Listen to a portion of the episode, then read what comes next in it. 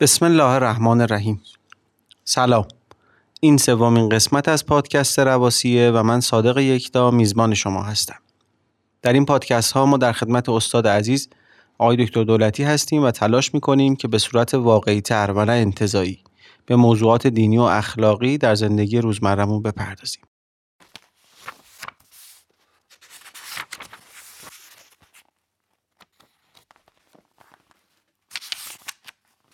خیلی خوشحالم که در قسمت سومم در خدمت شما هستم. من یک جمع‌بندی از سه قسمت قبل عرض کنم. قبلش هم بگم که این پادکست در پادگیرهایی مثل کست باکس گوگل پادکست و اپل پادکست منتشر میشه و فیلم این گفتگو رو هم می‌تونید در کانال یوتیوب و آپارات رواسی ببینید. این گفتگو بعد از یک هفته هم در کانال تلگرام رواسی بارگذاری میشه. موضوع گفتگو ما در مورد آرامش در زندگی بود. جلسه اول با این سوال ما شروع کردیم که آیا توصیه های عمومی می‌تونه به درد افراد هر جامعه بخوره و هر فردی می‌تونه ازش استفاده بکنه؟ و به این نکته رسیدیم که ما باید تو زندگی خودمون دنبال جواب سوال هامون باشیم. و اگر این گونه با توصیه ها برخورد بکنیم احتمالا بتونیم استفاده کنیم. تو قدم بعدی راجع به عوامل ایجاد استراب گفتگو کردیم. دستبندی از این عوامل ارائه شد. و متوجه شدیم که بعضی از این عوامل به دست خود ماست. برخی هم به صورت طبیعی در زندگی رخ میده. و نکته ای که در جلسه اول مطرح شد به عنوان نکته کلیدی این بود که زندگی بدون استرس و استراب لزوما زندگی خیلی خوبی نیست و باید تعریف بشه که چه استرابی بده و چه استرابی خوبه. در جلسه دوم به عواملی پرداختیم که در اختیار ما هستند و در واقع در زندگی روزمره ما تصمیم می‌گیریم که تأثیر گذار باشن ما گاهی خودمون به زخم خودمون نمک می‌زنیم و در واقع اونجا به این نکته پرداختیم که ما گوش مفتی نداریم که در اختیار اخبار قرار بدیم. ما نباید در اخبار پرسه بزنیم و چیزی که احساس می‌کنیم استرابمون رو بیشتر می‌کنه بهش بپردازیم. البته حرف ما این نبود که ما بی خبر زندگی کنیم بلکه باید انتخاب کنیم که به چه خبری گوش میدیم و چرا گوش میدیم. این جلسه هم مجدد در خدمت آقای دولتی هستیم. من سلام عرض می‌کنم و خوشحالم که در خدمتتونم. سلامت باشین. عرض سلام بندم. همینطور از این توفیقی که خدا نصیب کرده خوشحالم انشالله که گفتگوی ما مفید باشه در خدمتتونم.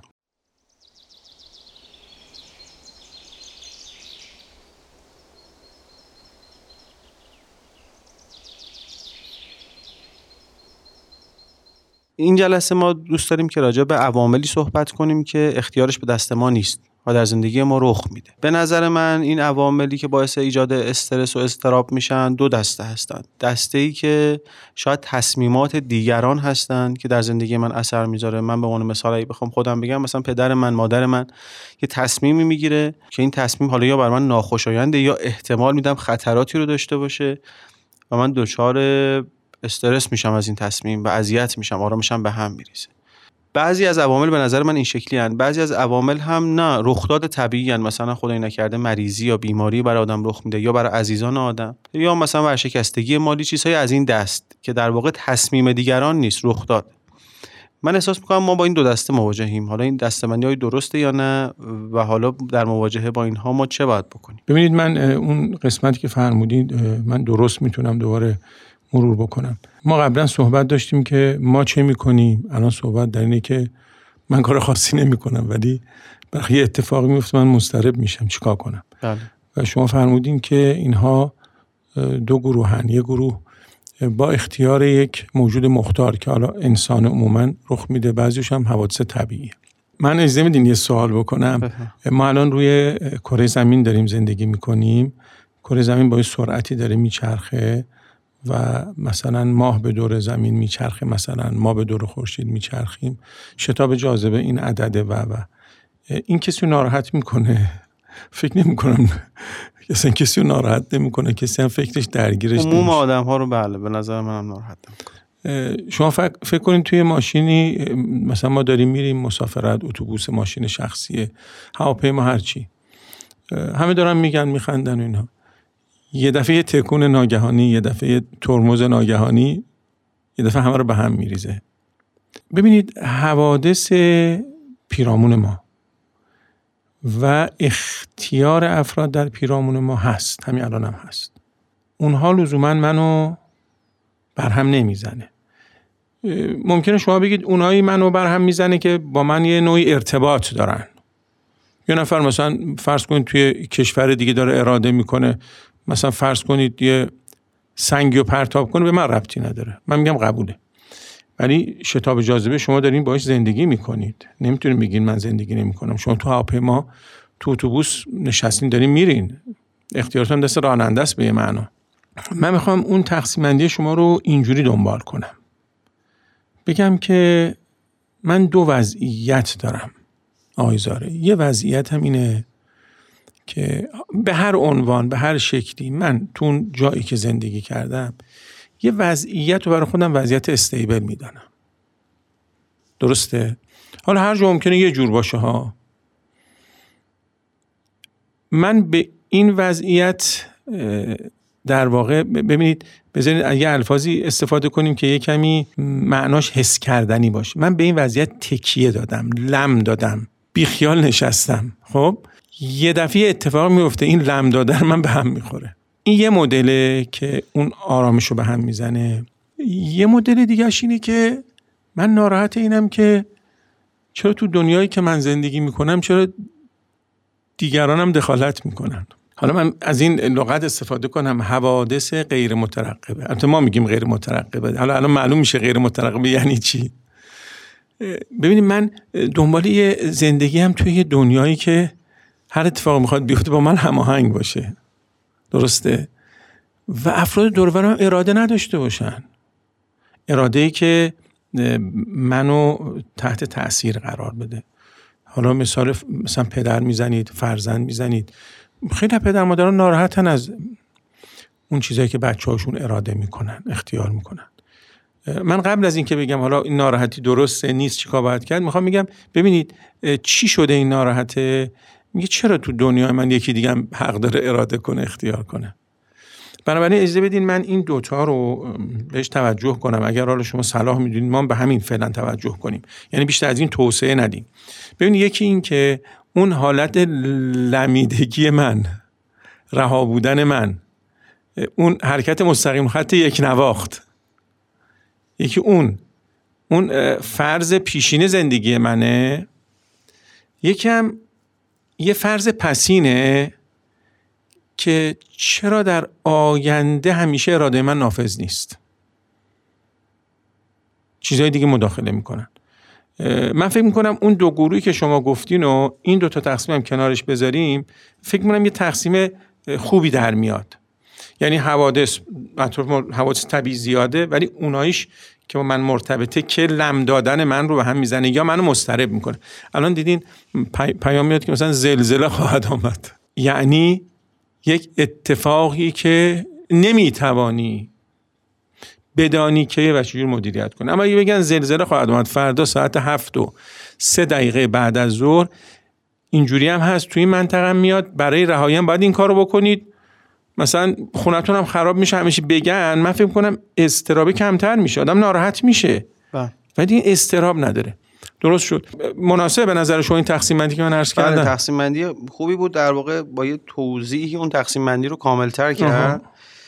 و حالا باید به هر دوتاشون بپردازیم که در واقع چه رخ میده خب حالا ببینید من فکر کنم این چون گاهی موقع ها آدم اگه اون سوال و اون چیزی که دغدغه داره بتونه باز بکنه راحتتر می‌تونه حل بله، بکنه.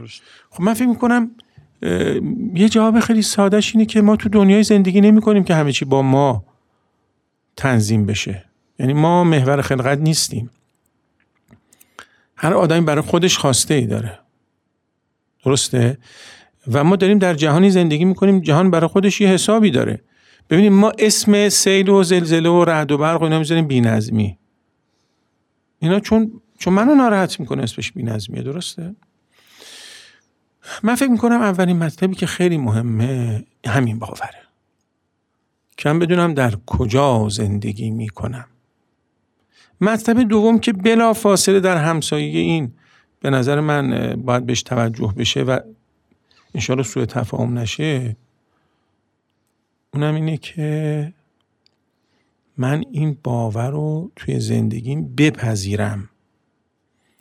چون وقتی بپذیرم قطعا استرس عصبانیت کلافگی غر زدنم کم میشه دیگه. باز من فکر می‌کنم تو حاشیه یه عده فکر می‌کنن من منظورم اینه که آقا هر اتفاقی افتاد تن در بده و تغییر نکن نده و پیشگیری نکن و اصلا بحث اینا نیست. بیاین همه این کار رو شما بکنید. همه این کار رو بکنید. ولی بازم همینه دیگه. علمم همینو داره میگه. نمی‌تونه یه وضعیت مطابق میل من بسازه. من بذار اینجا با یه جمله کادر کنم ببندم. ببینید ما تو این دنیا نیومدیم دنیا رو بسازیم. ما آمدیم زندگی کنیم. بعضی به جای زندگی کردن تمام عمرشون می‌ذارن برای ساختن زندگی. قبول دارین استراب آوره؟ چون هیچ وقت ساخته نمیشه. این پهنایی که در اختیار شما نیست. چیکارش می‌خوای بکنی من فکر می‌کنم این پیام مهمی آدم بتونه بنویسه برای خودش. میز کارش تو خونش توی دفترش کلاسورش بنویسه. من آمدم خوب زندگی کنم. نیومدم دنیا را آباد کنم. انگار یه دنیای بی صاحب بی نظمه که اسمشو می‌ذاریم نظم نوین جهانی. اینا همش اضطراب آوره چه باید شما تلاش کنی تا اطرافیانو متقاعد کنی که حرف تو رو بپذیرن و مطابق میل تو عمل کنه؟ نوع مراجعاتی که والدین می‌کنن در گله‌مند بودن از فرزندانشون نوعا این توی اون background ش هست. خب بعضی حق دارن ولی کلیتش اینه دیگه. یعنی شما فرمایشتون اینه که ما به عدم قطعیت در دنیا رسمیت بدیم. عدم قطع نه اون اصطلاحی که توی جاهای دیگه بکنم میره متوجهم. این که من نمی‌تونم مطمئن باشم شرایط چه خواهد بود. احسن. و هیچ پیش بینی دقیقی نمی‌تونم بکنم. آره پیش بینی می‌تونم بکنم بله، برنامه‌ریزی دقیق می‌تونم بکنم. احسن قطع. هم قطعی که گفتین کامل درسته. ببینید ما تو ادبیات دینیمون هم داریم ها. که همه کاراتو بکن ولی بدون که یه شاء اللهی هست آیتور لحاظ تئوری این حرف رو می‌فهمم. ولی لحاظ عملی حداقل مزاج شخص من به اطرافیان که من باشون در ارتباطم اینه که دنبال قطعیته. خیلی بعید می‌دونم خدا منو جوری خلق کرده باشه که مزاجن دنبال قطعیت باشم ولی زندگی دنیا رو جوری رقم زده باشه که من اصلا نتونم به قطعیت برسم. این دوتا برای من یه تضاد جدیه. یعنی من اون نیازه رو دارم که قطعیتی در زندگیم حضور داشته باشه و محکم قدم بردارم ولی اون طرف قطعیتی وجود نداره. خب ببینید شما یه سوالی کردین. به نظر من ما رو پرت کردین آخر آخر این بحث. یعنی چی؟ ببینید این قطعیتی که شما میگین اولا که قطعیت ذات من نیست قطعیت خواهی. میل منه. خب؟ یعنی من گزارش الان از ذات و نمی‌دونم اینا نمی‌تونم من گزارش بدم. ولی شما بگین همگان چنین چیزی میطلبن منم میگم درسته. میگیم هیچ کس دوست نداره رو ژل زندگی کنه رو بخار زندگی کنه. میگم درسته درسته. ولی اولا ببینید دنیا خودش رو اینجوری نشون نمیده. دنیا صادقه. به من نشون میده. گذشتگان دیگران همه همینطورن. خب وقتی دنیا خودش اینجوری نشون میده من چرا سر خودم کلا بذارم؟ شما میگین باشه قبول. ولی اون حال درونیمو چیکار کنم؟ ببینید شما این نمودار رو حرکت کردین از اینکه چه چه عامل استراب میشه چه کنیم چه کنیم. یه دفعه منحنی رو بردین اون نقطه ته. گفتیم ببین من به این کارا کاری ندارم. همه اینا سر جای خودش. من چیکار کنم به اون آرامشه برسم؟ من می‌تونم اجازه بخوام اینو آخر بحث بگیم بله، یعنی. سوال آخر رو آخر بگیم. باش. پس من سوال دیگه ای مطرح کنم که اتفاقا باز زیر همین موضوع اولی بود که عرض کردم.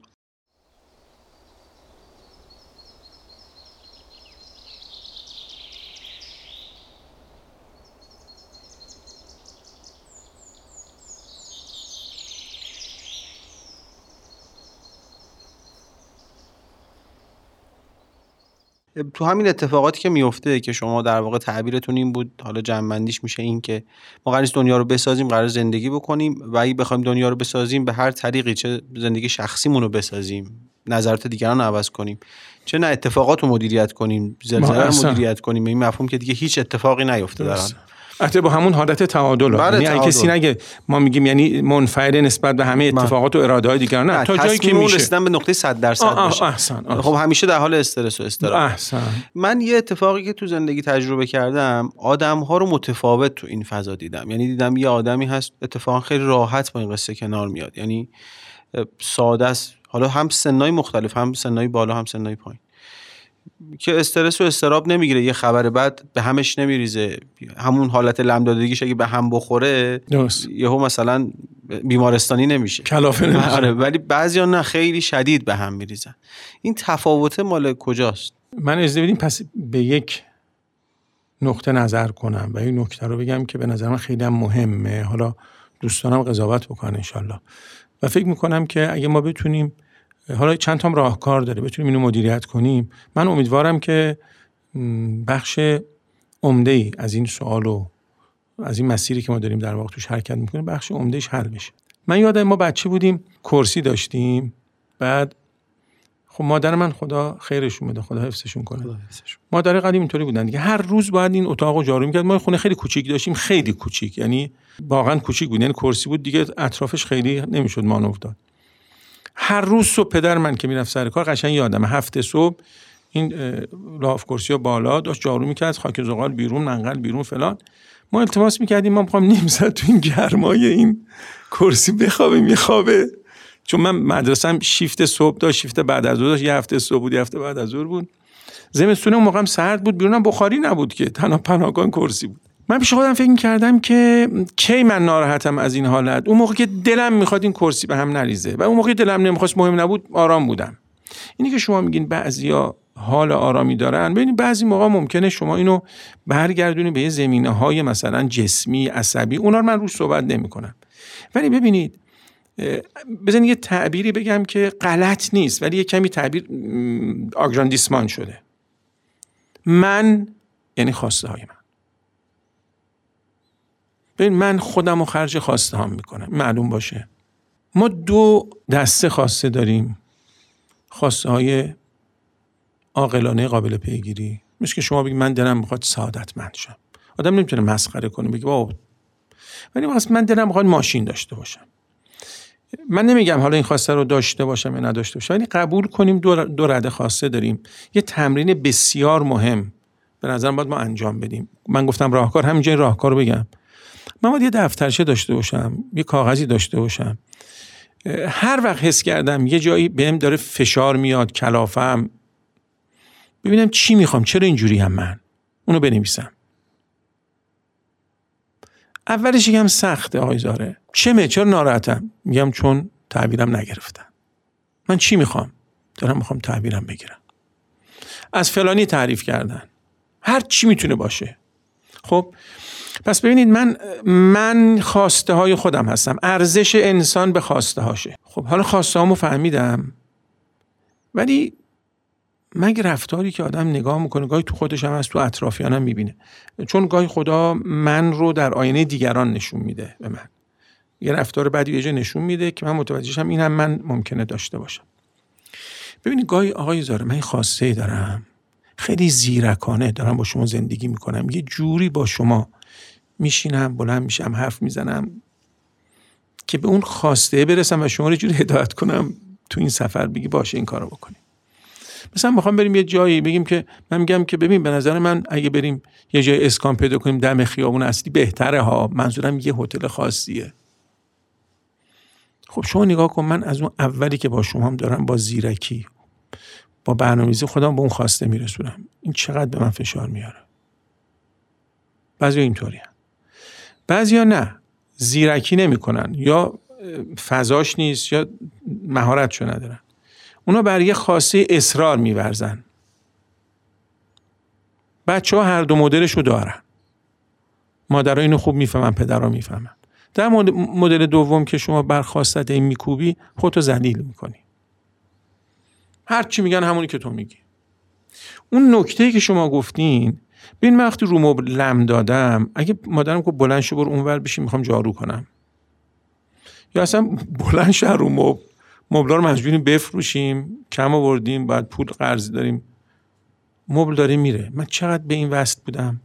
چقدر لم دادن این روی این برای من خواسته بود خواسته بود. چون ببینید خواسته هم به قبل برمیگرده هم به بعدا. یعنی اون لمیدگی خواسته منه. اونم که دنبالش میرم اونم خواسته منه ها. خب این تو دیوانه می‌کنه منو. اصلا زندگی منو به هم میریزه.